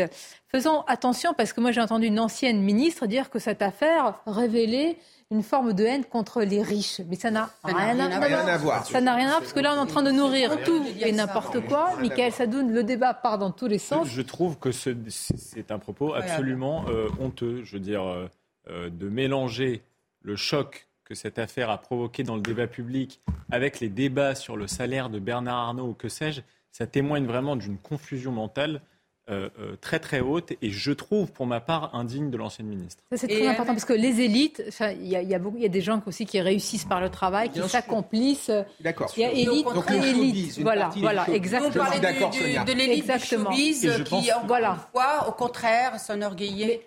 De, de, venir, de dire j'ai consommé, j'ai voilà, enfin bref. Et je pense que personne en France ne confond le salaire de Bernard Arnault avec le train de vie peut-être entre guillemets euh, décadent ou de certaines autres élites. Je m'excuse, personne ne confond ça en France. Alors dans cette affaire, et là j'en reviens à l'accident, celles qui ont pris, pardonnez-moi du mot à perpétuité, ce sont les victimes. Et se pose la question donc de euh, la juste peine. C'est pas à nous de juger, mais vous avez dit tout à l'heure, Denis Jacob, très justement, euh, il faut, j'allais dire, féliciter, en tous les cas souligner quand le ministre va dans le sens, enfin dans le sens euh, a courageusement prend un sujet à bras le corps comme celui de l'homicide routier, il faut en parler. Mais moi, je m'interroge, est-ce que ce ne sont que des mots ou derrière, véritablement, il y a une signification avec cet homicide routier? Non, je pense qu'il y a aujourd'hui une volonté du ministre, clairement. Alors, il y a toujours les, les annonces à la, suite d'une affaire comme celle-là, bien évidemment. Le ministre est avant tout un homme politique, mais il est quand même là aussi, comme on dit chez nous, c'est le premier flic de France. Donc il est quand même là pour faire en sorte d'assurer la sécurité de nos concitoyens. Et quand un ministre lance euh, une telle annonce, c'est que derrière, il va y avoir un travail concret effectué en lien avec le ministre de la Justice, bien évidemment, pour faire aboutir ces choses. Pourquoi? Parce qu'en France, euh, et c'est un constat général, aujourd'hui, euh, la victime attend, et c'est toute la question des États généraux de la justice qui a été lancée par, par M. Dupont, Dupont-Moretti. Aujourd'hui, les victimes sont obligées d'attendre des mois, des mois, des mois et des mois avant d'avoir un résultat euh, et une reconnaissance du préjudice qu'ils ont subi. Donc la justice a besoin d'aller de plus en plus vite. Et il y a des réformes en cours, notamment de simplification de la procédure pénale, une réforme, et ça c'est ce que nous on appelle de nos voeux euh, au titre d'alternative police, un, vrai dépoussiérage euh, du code de procédure pénale et du code pénal, parce qu'il y a besoin d'actualiser tout ça pour rendre une justice juste, bien évidemment, mais plus rapide, et puis de donner euh, à la justice les moyens de faire son travail, comme ça a pu être fait euh, encore très récemment pour la police nationale, avec 15 milliards d'euros pour euh, la sécurité en France. Le ministère de la justice a besoin de ces moyens parce qu'ils ont des problèmes d'effectifs, ils ont des problèmes de moyens technologiques. Aujourd'hui, on arrive encore le plus grand mal de transmettre numériquement la procédure de la police vers la justice. Et, et, tout ça, il faut que ce soit réglé pour que la justice puisse euh, travailler beaucoup plus rapidement pour que les victimes soient euh, ne... parce que les victimes sont considérées comme les oubliés. Euh, de, de, la justice. Et, et, donc il faut renverser cela. Aujourd'hui, on a le sentiment, et je parle bien de sentiment, qu'on donne plus de, de, comment, de possibilités aux mises en cause euh, qu'on en donne euh, aux victimes. Et donc aujourd'hui. Maintenant, ils ont heureusement, fort heureusement, ils ont les, leurs droits aussi. Bien sûr, tout à fait. Mais, les droits de mise en cause ne doivent pas être supérieurs aux droits de la victime. Ben. C'est quand même ce que l'on ressent aujourd'hui dans notre pays. C'est ce que disait justement dans, dans le témoignage extrêmement. Je, je reviens sur celui-là parce qu'il m'a vraiment beaucoup, beaucoup. Que nous avons diffusé hein, sur notre antenne. exactement de, la mère. La mère d'Antoine Aleno et elle a dit ça. Elle a dit on a le sentiment que notre justice n'a pas le souci des victimes. Tout se met en place pour les coupables avec euh, effectivement un avocat. Mais on avait eu tout ce témoignage, je me rappelle, de la femme du conducteur de bus, Philippe Monguillot, qui avait été tué sous le coup de trois individus, on se souvient. Beaucoup de... Alors, Peut-être que le ministre Islam se pencher sur cette question, effectivement, de ne pas oublier, de ne pas invisibiliser les victimes. Vaste défi. Je voudrais qu'on revienne un instant à la Cour d'appel de Paris et voir l'angle aussi sous l'aspect judiciaire. Je vous avais rappelé tout à l'heure qu'il y avait une opposition entre le parquet et euh, le juge des libertés. Est-ce que ce n'est pas aussi une victoire du parquet de Melun qui souhaitait eh bien, cette, euh, ce placement en détention provisoire? Qu'en est-il à Moribuco Nouveau rebondissement dans l'affaire Pierre Palmade. La Chambre de l'instruction de la Cour d'appel de Paris a finalement euh, donné raison au parquet euh, de Melun qui demandait son placement en détention euh, provisoire et donc infirmé la décision du juge des libertés et de la détention qui avait décidé du placement de l'assignation à résidence de Pierre Palmade avec bracelet électronique. Alors Pierre Palmade ira donc derrière les barreaux dans les prochaines heures, voire dans les prochains jours. Toute la question est de savoir comment son état de santé va évoluer puisque je rappelle euh, qu'il a été victime d'un AVC ce week-end et qu'il a été transféré d'un hôpital à un autre et donc il est aujourd'hui euh, toujours hospitalisé. Alors euh, le parquet de Melun, hein, qui doit exécuter le mandat de dépôt décidé par la, Cour d'appel, eh bien, va devoir trouver un établissement pénitentiaire approprié et une unité médicale aussi qui puisse prendre en compte à la fois l'état de santé de l'humoriste et en même temps son régime de privation de liberté. Voilà pour les précisions d'Amaury et Bucco. Le placement en détention provisoire avec mandat de dépôt de Pierre Palmade répond aussi, il n'est pas fait pour ça, mais en écho à tous ceux, et là, faut-il les appeler, je ne sais pas quel nom il faut donner, mais à tous ceux qui affirment, et là je reviens à ce que vous disiez, Michael donne sur les euh, réseaux sociaux, mais regardez, la justice à deux vitesses, alors complotistes, je ne sais pas s'il faut les appeler euh, ainsi, mais euh, regardez ce qu'il en est. Vous verrez qu'il n'ira pas en détention provisoire. Vous verrez que l'AVC a été une forme de peut-être euh, de storytelling, d'une communication bien huilée, savamment organisée pour éviter. Il y a de cela aussi. dans notre société oui, aujourd'hui. Pour le coup, je pense que le laxisme de la justice, en tout cas, on le reproche souvent sur ce plateau, il est généralisé, il ne concerne pas que les élites. En l'occurrence, là, ils ont condamné euh, étonnamment euh, à la détention donc provisoire en attendant peut-être le placement en prison. Je ne sais pas, je, parle sous votre contrôle, ah monsieur oui, Mandat de dépôt, donc. donc je, pense que là, en l'occurrence, on ne peut pas tellement accuser la justice de faire un traitement de hmm. faveur pour Pierre Palmade. pour ce qui est de la volonté d'une justice qui a une vertu punitive, je pense que évidemment, on ne peut pas parler aux familles qui, elles, sont dans une douleur euh, incommensurable et dans laquelle on n'a pas envie de, se glisser ou de se substituer.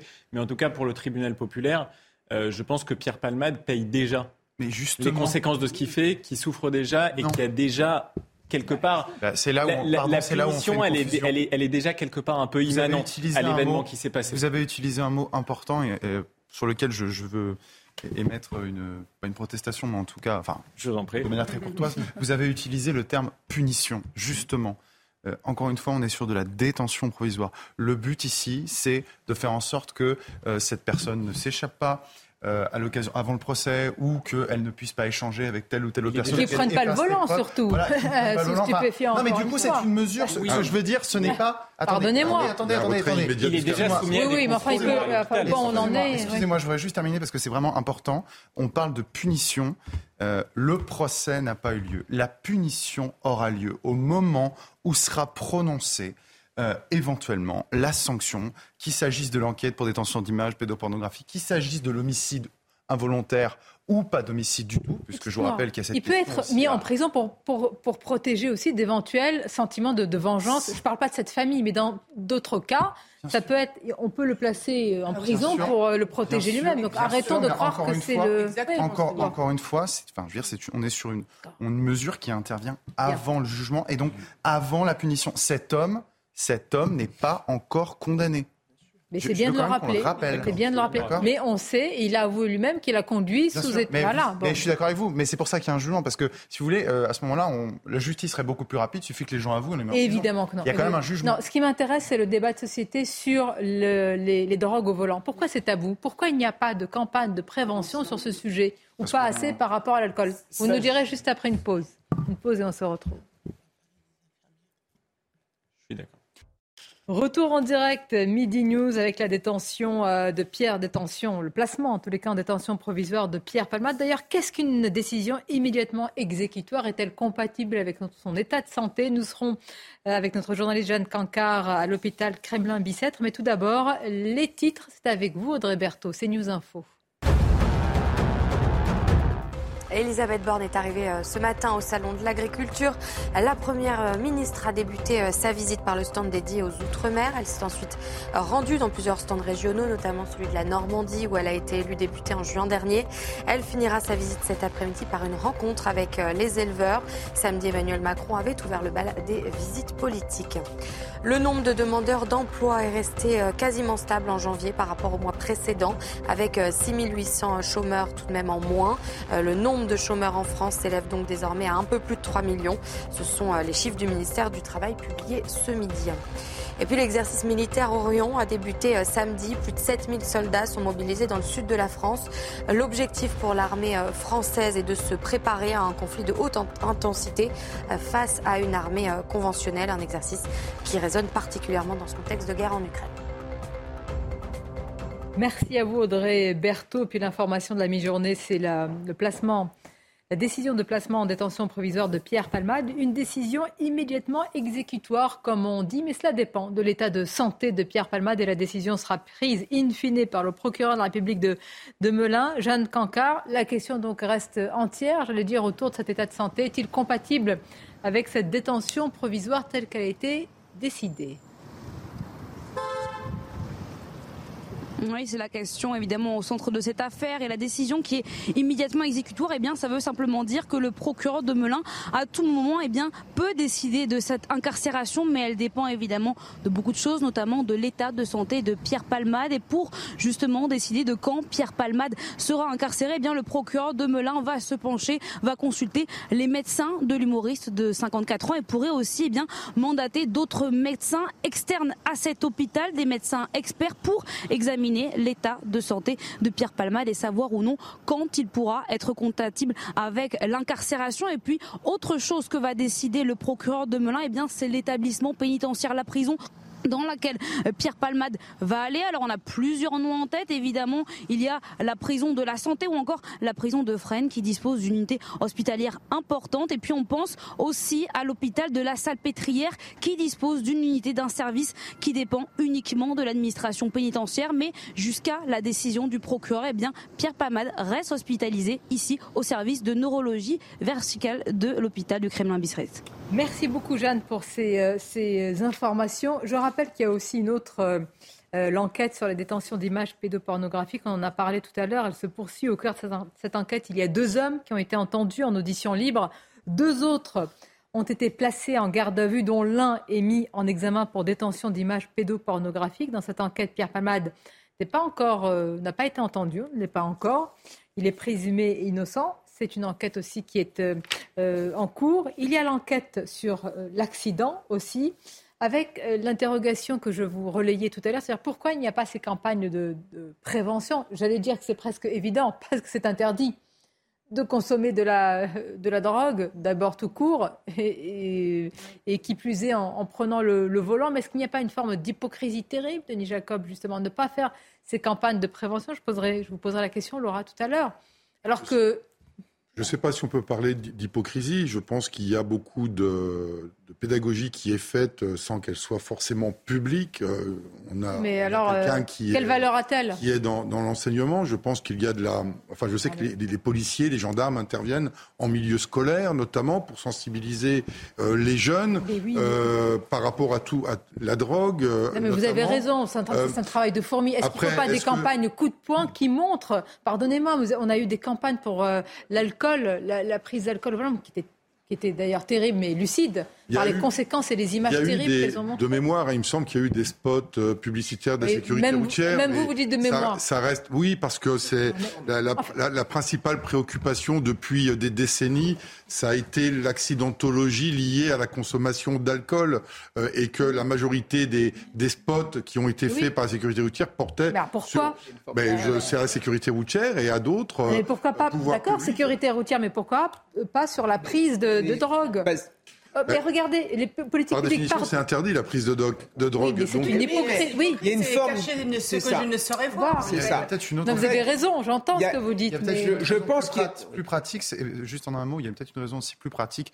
Moi, je, ne suis pas, pardonnez-moi, je suis pas convaincu que la, baisse euh, des accidents dus à la consommation d'alcool soit autant due que ça à la multiplication des clips. Vous voyez, je pense que l'arrêt. Bah alors arrêtez aussi sur l'alcool. Non, non, mais attendez, justement, ce que je vous dis, c'est qu'est-ce qui fait changer et pourquoi est-ce que sur les drogues, on n'avance pas? Quand vous êtes contrôlé euh, à l'occasion, euh, enfin sur une route, vous êtes contrôlé à l'éthylotest. Des contrôles, en revanche, uniquement sur la consommation de stupéfiants. Mais vous savez pourquoi? C'est très compliqué et pour identifier ah certaines drogues. Vous ne pouvez pas ah. dire ça. Il y a, eu, il y a eu, il y en a beaucoup Il y a eu 450, il y a eu plus de 450 000 contrôles en 2019 euh, et en 2020 sont systématiquement en cas d'accident. Ils ne sont pas faits systématiquement. Si, si, dans le cadre ah de contrôle routier. Mais si, monsieur. Mais non, non, non, pas du tout. Non, pour le coup, j'en parlais avec un policier. Non, non, mais. Euh, il n'y a pas de contrôle systématique de contrôle de il y a, stupéfiants. Il y a des euh, contrôles de stupéfiants. D'ailleurs, on est équipé de matériel maintenant pour le, la détection de consommation de, de, stupéfiants, comme on en a pour l'alcoolémie, c'est le ballon. Vous avez les tests de dépistage qui sont des petits bâtonnets et on a le résultat sous, sous le quart d'heure pour savoir euh, si euh, la personne qui conduit était sous l'emprise de stupéfiants. Je me suis fait contrôler a... trois fois pour alcoolémie, jamais pour stupéfiants. Non, mais attendez, monsieur, il y a des contrôles. Parce que c'est pas tombé sur vous que ça n'existe pas. Mais attendez, moi je. Non, mais on remet pas en cause le travail. Bien sûr, évidemment. Il y a on est combien? 67 millions de Français? Euh, Bon, bah, écoutez, bah, moi j'ai mon permis de conduire. J'ai mon permis de conduire depuis 1985. J'ai jamais été contrôlé. Attendez, attendez. Tout ça, c'est fait, c'est très bien mais c'est pas assez, on fait pas. Ah non, mais c'est jamais assez, on est bien d'accord. Mais il faut pas dire qu'il n'y a pas de contrôle. J'ai pas dit qu'il n'y avait pas. En termes de, attendez, pas tous en même temps. 000 et 800 000 de prévus en 2021. de l'accident, en fait. Il ne faut même pas arriver à l'accident. C'est-à-dire qu'il faut prévenir. Bien sûr. Et aujourd'hui, il faut commencer dès le collège. la prévention. que la consommation de cannabis commence ce n'est pas au collège. Pour, pour ensuite le lycée. On sait que ça fait des ravages. Euh, je l'ai dit tout à l'heure. Aujourd'hui, ce n'est pas fait et c'est pas explicite, même quand on a des, temps en temps des policiers ou des gendarmes qui arrivent. Mais on est bien d'accord, mais ça, c'est pas le travail de la police de toute façon. Qu'il y ait même des espaces comme on avait auparavant, avec notamment les infirmières scolaires où auparavant, il y a quelques oui, années, il y avait... Mais, vous parlez d'un temps que les moins de 20 ans, et même maintenant, il n'y a plus de moyens. La médecine scolaire est dans un état catastrophique. Ce qu'il faut c'est que si on fait de la prévention et des publicités d'un côté, mais que de l'autre, on détend la législation toujours plus parce qu'on est dans le sens d'une libéralisation globale de la société, ça ne sert strictement à rien. Donc, le premier moyen d'action, c'est durcir la législation, faire passer des lois au Parlement, et ça, ça passe par le politique. Voilà. Alors, moi, je vais rebondir. Euh, en psychologie, le premier moyen de pression sur quelqu'un, c'est certainement pas d'aller lui dire tu vas te faire taper dessus. C'est la conscientisation. À un moment donné, à l'intervenir dans les écoles pour dire si tu bois, tu vas avoir un accident et donc tu vas aller en prison. Pour moi, c'est un non-sens. Il faut des psys qui interviennent, qui expliquent que finalement, et ce que j'entends pas du tout, et ça me dérange un petit peu sur le plateau, c'est que finalement, ce qu'il faut expliquer, c'est que si je prends ma voiture en état d'alcoolémie, je vais tuer quelqu'un. J'ai la responsabilité de la vie d'un être humain. Au-delà de la punition pour moi, de la prison, il y a quand même la valeur morale et finalement dont on ne parle pas et qui disparaît dans notre société au niveau éthique et moral. Et ça, ça me dérange profondément. Et je pense que c'est ça où il faut éduquer dans les écoles. C'est parce que ça va bien au-delà de la drogue ou de l'alcool. Ça va dans la responsabilisation et dans l'éducation. Au niveau, je suis d'accord, au niveau pédagogique, tenir un discours moral n'a absolument aucun sens. Ce qui est important, c'est la conscientisation, faire mmh. prendre conscience à l'élève que finalement c'est dangereux pour lui, mais c'est également dangereux pour les autres. Et c'est vrai qu'au sein de l'éducation nationale, il y a très peu de campagnes de prévention, sans doute parce que la drogue, c'est quelque chose de tabou. On fait semblant que cela n'existe pas. Et sur certains types de drogues, je pense au cannabis, il y a peut-être parfois aussi une forme d'accointance idéologique. On a, on a tendance finalement à dire qu'un bédo de temps en temps, ce n'est pas forcément grave. Il y a une idéologie libertaire partagée par une partie des enseignants derrière ça. Et c'est vrai qu'il faut en finir avec tout ça. La drogue, c'est un poison. Le cannabis, c'est un poison. Non, il n'y a pas de gradation. Je suis désolé. il ne faut pas faire une hiérarchie en fonction des drogues. Les drogues euh, peuvent produire des, choses horribles. Arrêtons de hiérarchiser parce que les types de comportements ne se valent pas. Non, mais il ne faut pas laisser penser qu'il y a une drogue plus grave que d'autres. Toutes les drogues sont à mettre sur le même plan. Il faut parler de conscientisation. S'il vous plaît, s'il vous plaît. Non, non, s'il vous plaît. Non, non. Franchement, c'est pas audible. Je voudrais juste sur, les, sur la lutte contre finalement euh, les, les, consommations de drogue, ça appartient aux politiques publiques, mais pas seulement, pas seulement. On attend finalement tout là encore finalement dans notre société, euh, Michael Sadoun, l'État, nous, nous dans tout finalement. On croit qu'une campagne de prévention pourra dans ce, dans ce genre de, de choses. Parfois c'est être contre, c'est même parfois contre-productif que l'État se saisisse de ces questions-là. Je sais pas, parce qu'il faut quand même un moment de la répression. Moi, je crois ah aux, vertus de la répression, et pour ça, on ne peut pas se passer de l'État. Euh, en effet, on pourrait vivre dans un système totalement libéralisé si euh, la consommation n'avait pas du tout d'impact sur les autres. Mais en fait, on a besoin de l'État à partir du moment où il y a une interaction en société. Si ça ne faisait du mal qu'aux gens qui le prenaient, ce serait dramatique. Mais on, on pourrait se passer de cette répression, de cette pénalisation, des débats publics, etc. Mais là, on voit précisément dans cet exemple que la consommation de drogue n'a pas d'effet que sur ceux qui en prennent, mais aussi sur la société dans son ensemble. Donc on est bien obligé d'en parler. Si après, je veux rebondir sur ce que disait Kevin Bossuet, je trouve évidemment qu'il ne faut pas trop faire de gradation entre les drogues, que toutes sont euh, potentiellement extrêmement dangereuses, extrêmement néfastes à l'individu comme pour, comme pour le collectif. Mais tous les, tous les types de comportements ne se valent pas et il y a des comportements un peu plus à risque que d'autres. Oui. Je pense que quelqu'un qui fume euh, de temps en temps chez lui euh, euh, dans, non mais c'est interdit. Mais on peut pas. Très ça, je peux pas laisser passer ça. Attendez. Non mais, non, mais moi je peux pas. C'est interdit. on est sur un plateau de télévision. Je suis obligé d'en rappeler que c'est interdit. C'est interdit de toute façon et c'est gravissime. Mais, mais, même dans les peines, il y a aussi des gradations qui prouvent qu'il y a aussi des. C'est un délit, bien sûr. Denis Jacques. Bien sûr. Moi je voudrais souligner le propos de Laura Lebar. Je pense que c'est très important ce qu'elle a dit et malheureusement ça passe un peu souvent euh, aux oubliettes, comme on dit, euh, c'est une responsabilité collective, et notamment des parents. Et parents qui eux-mêmes n'ont pas conscience que le fait que son enfant puisse consommer du cannabis puisse être particulièrement néfaste pour lui ou pour autrui. Et donc, c'est une responsabilité collective que l'on doit avoir. Et avant de parler de, de, de, de répression, je suis fonctionnaire de police, donc euh, je peux en parler, mais il faudrait peut-être parler de, la dissuasion, de la prévention, de la pédagogie qu'on doit faire auprès des enfants sur le fait que c'est un fléau, que ça nuit forcément à lui pour sa santé, mais aussi potentiellement que ça peut être un danger euh, pour les autres. Et je pense que là aussi, il faut euh, peut-être collectivement mais là, on, dit c'est pas toujours à l'État de faire, mais c'est quand même aussi au pouvoir public. Attendez, attendez. Le raisonnement, si on conscientise, comme vous dites, ça veut dire que celui qui prend sa voiture en ayant consommé des stupéfiants et des drogues, c'est parfaitement le risque. Pour lui, c'est une chose, mais pour la société. Bien sûr. Bien. Ah bah, à partir de là. Complètement. Le, mot involontaire, comme vous l'avez dit, doit être gommé. Doit Et ce qu'a dit le ministre de l'Intérieur, il l'a dit aussi. Tout à fait. Avec, euh, en, toile de fond ce que réclament, je le précise, les familles des victimes de ces accidents-là, qui depuis des années ne supportent plus d'entendre le mot homicide involontaire. Et je tiens à dire quand même que, ne serait-ce que sur le discours, en tout cas, Gérald Darmanin, je trouve qu'il est impeccable dans le discours. Depuis son propos, il a dit publiquement la drogue c'est de la merde. Je suis entièrement d'accord avec lui. très bien. Il est ferme. Il faut. Euh, c'est bien les déclarations. il est ferme, simple et, efficace. Et je pense que c'est aussi comme ça qu'il faut traiter le débat, sans trop non plus en effet de nuances ou de gradation, même s'il en existe. Mais en effet, il faut le condamner unanimement. Très bien. Alors comment vous faites pour conscientiser après des années où vous avez, vous avez, pas vous, mais où certains ont laissé dire et faire euh, Laura Lebar, que euh, la cocaïne, c'est festif, qu'on la prend parce que c'est dans un certain milieu, parce que c'est associé à la créativité même. Hein. Alors, je vais vous dire, on parle là de cocaïne, mais aujourd'hui, le fléau que je vois dans Paris et que je vois dès le collège, c'est les drogues de synthèse. Euh, tout à l'heure, vous le souleviez et vous le souleviez très justement. Moi, j'ai des enfants, des adolescents qui ont 9 ans, 10 ans, 11 ans, 12 ans, qui intègrent parfois des sexualitarismes, des choses extrêmement graves à cause de drogues de synthèse, qui se trouvent d'ailleurs même sur Internet assez facilement avec, euh, avec justement de l'argent de poche. Et c'est très très grave, beaucoup plus grave que ce qu'on entend là. Là, c'est nos enfants que ça touche, c'est toutes les écoles et toutes les classes parce que c'est pas très cher. Et c'est de ça dont il faut parler également parce que ça, c'est pas dépistable dans les tests de la police. Ah, vous avez entièrement raison. Et ça, ça, ça c'est ce qui, euh, oui, oui, c'est ce qui passe en dessous du radar. Exactement. ce que disait euh, M. Jacob est important par rapport à la parentalité. Il faut aussi pas euh, placer au cœur de cette prévention les parents. Et aujourd'hui, on a des structures partout. Il y a un maillage dans notre pays de structures sociales importantes.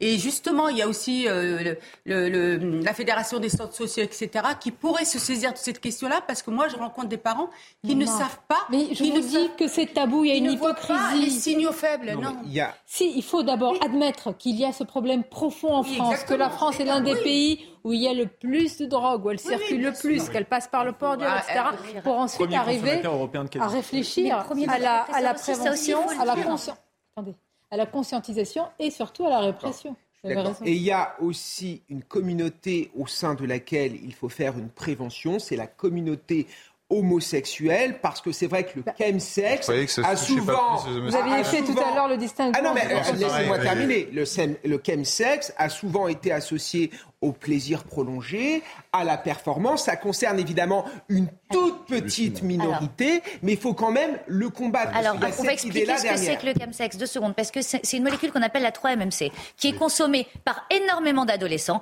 La seule différence dans le chemsex, c'est qu'au lieu d'en prendre 100 mg, ils prennent 1, 2, 3 grammes qui mélangent à de l'eau et qu'ils injectent.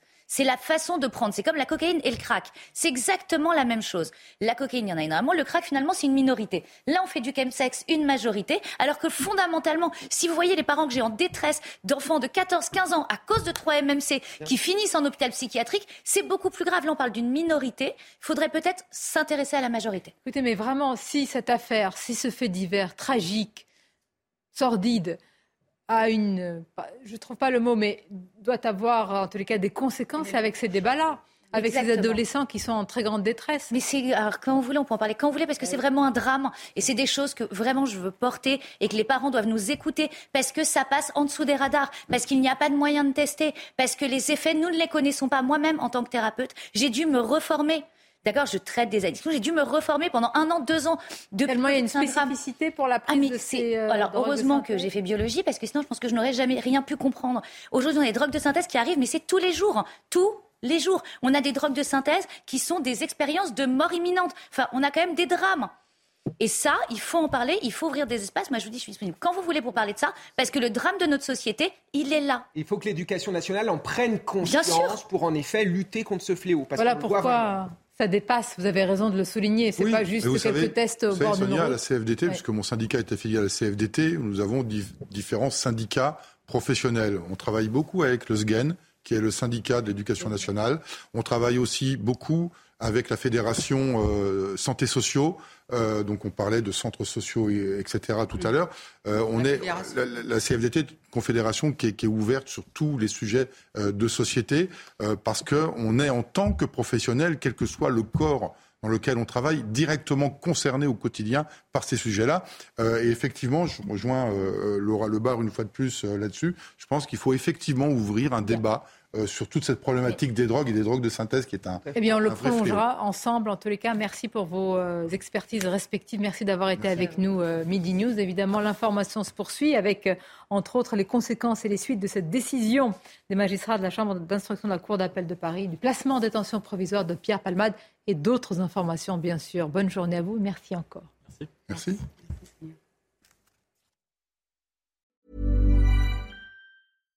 Support comes from ServiceNow, the AI platform for business transformation. You've heard the hype around AI. The truth is, AI is only as powerful as the platform it's built into. ServiceNow is the platform that puts AI to work for people across your business, removing friction and frustration for your employees, supercharging productivity for your developers, providing intelligent tools for your service agents to make customers happier all built into a single platform you can use right now. That's why the world works with ServiceNow. Visit servicenow.com/ai for people to learn more.